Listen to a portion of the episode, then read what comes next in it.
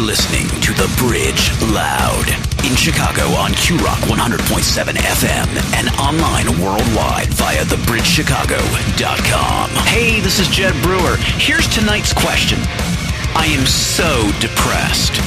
What do I do? Let's get into it.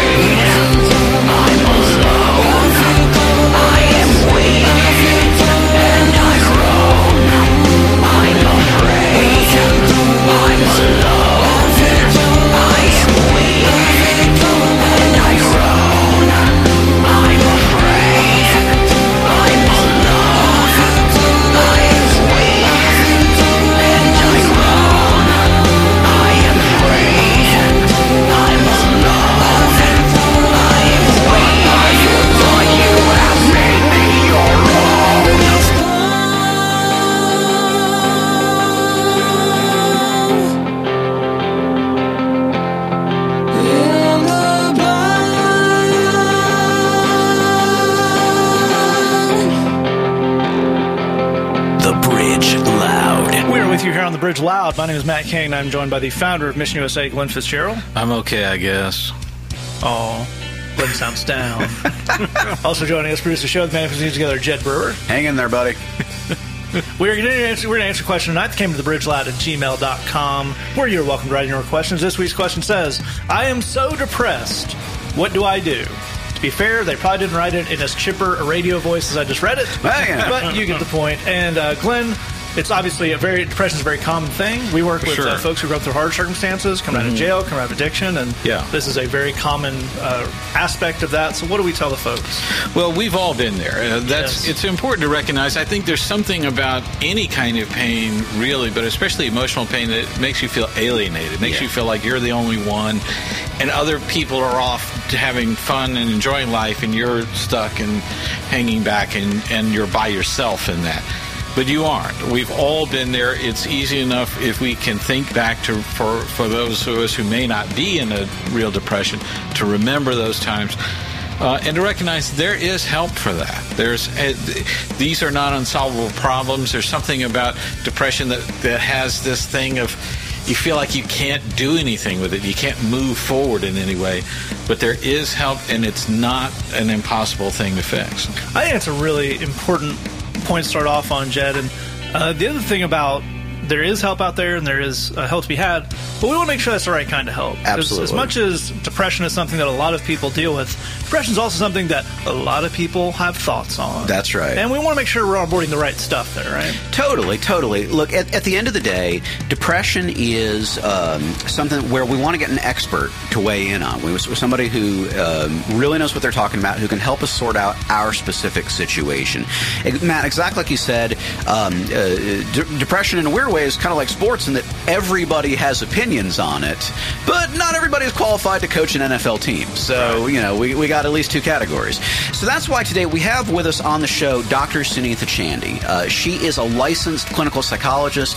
Uh, she's an incredibly talented, incredibly experienced uh, person with a lot of great insights. And I think one of the things that we're going to find as we uh, get into talking with her over the next couple of segments here is exactly what Glen said, which is uh, we can address this problem. Um, if you're feeling depressed, we've we've all been there. We you're, you're hearing from three guys that, that know from depression, uh, but this is not the last word in your life. This is not the last chapter in your story.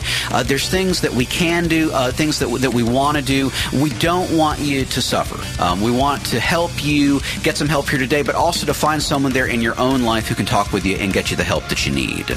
Exactly. And there is someone like that in your area. If you don't know where you would start with finding counseling, feel free to email us to bridgeloud at gmail.com. We'll uh, help you do some research, get you hooked up with uh, someone in your area. Most places have someone that will do sliding scale. You can pay what you do. And if you're in a little, if you don't have time to wait for an email, you can always call the National Suicide Prevention Lifeline, 1 800 273 8255. That number again, 1 800 273 8255. They have folks on there on there 24 hours a day to talk to you and to help you get you hooked up with the resources. Very important. And we'll be back right here on the Bridge Loud. Two men go to the chapel, two men go to the church. The first steps up to the microphone to give the speech that he's rehearsed. He clears his throat and begins to brag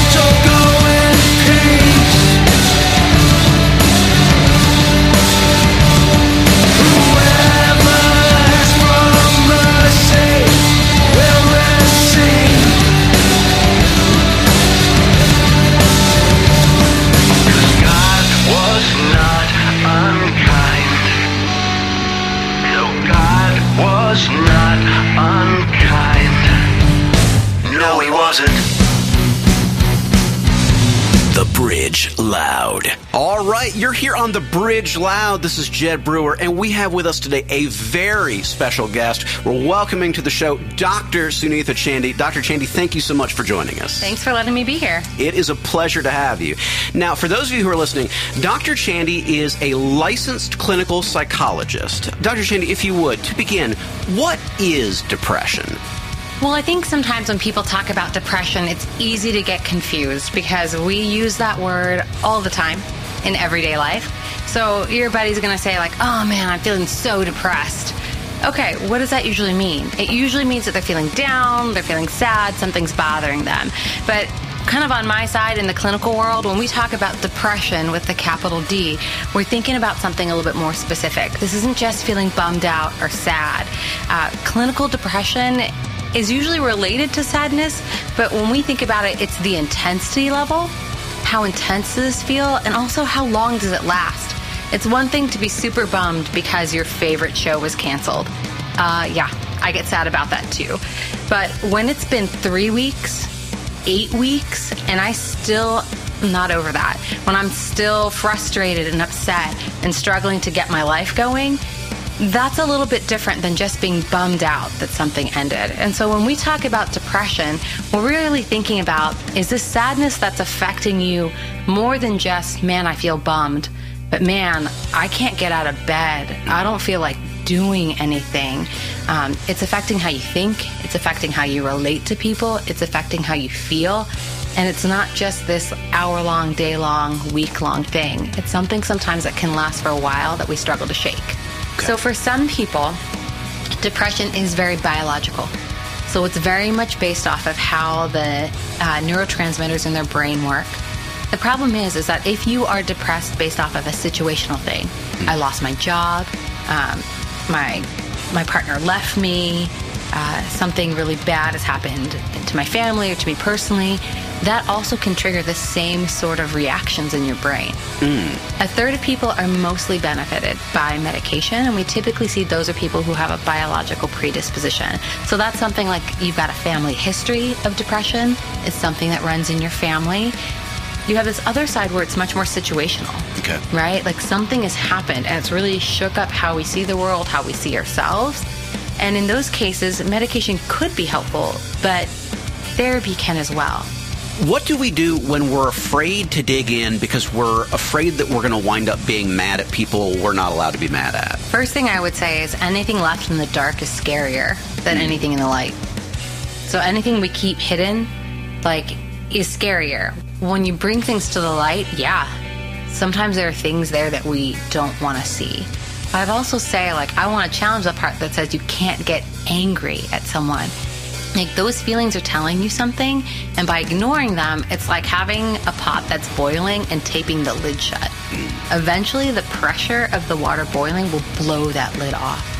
And it's much safer for you to choose when you lift the lid off to let the like the pressure release, but the water's still boiling. Hmm. A lot of what you want to learn to do is like, why is the water boiling? And what can I do to turn that off? Or use this hot water to create something good.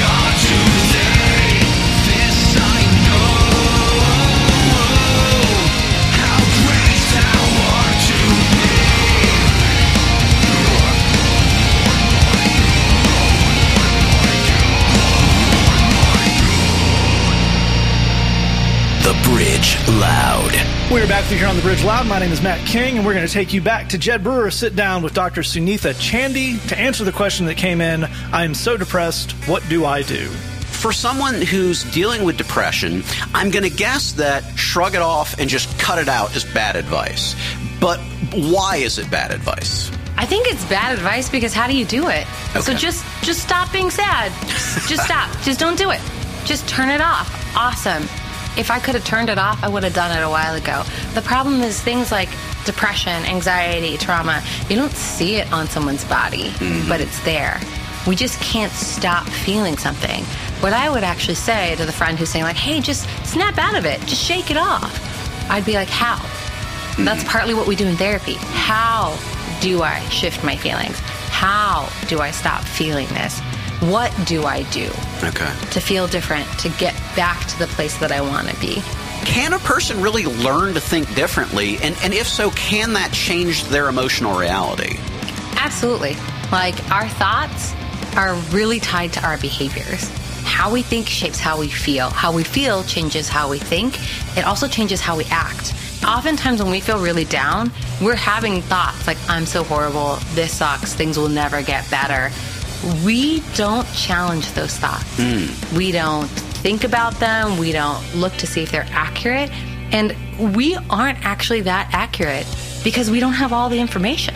When I think about interacting with your behaviors or thoughts, it's how do you change your relationship to those thoughts? And how do hmm. you move closer to the person you want to be through how you act and how you think, knowing that you can't always turn off those thoughts?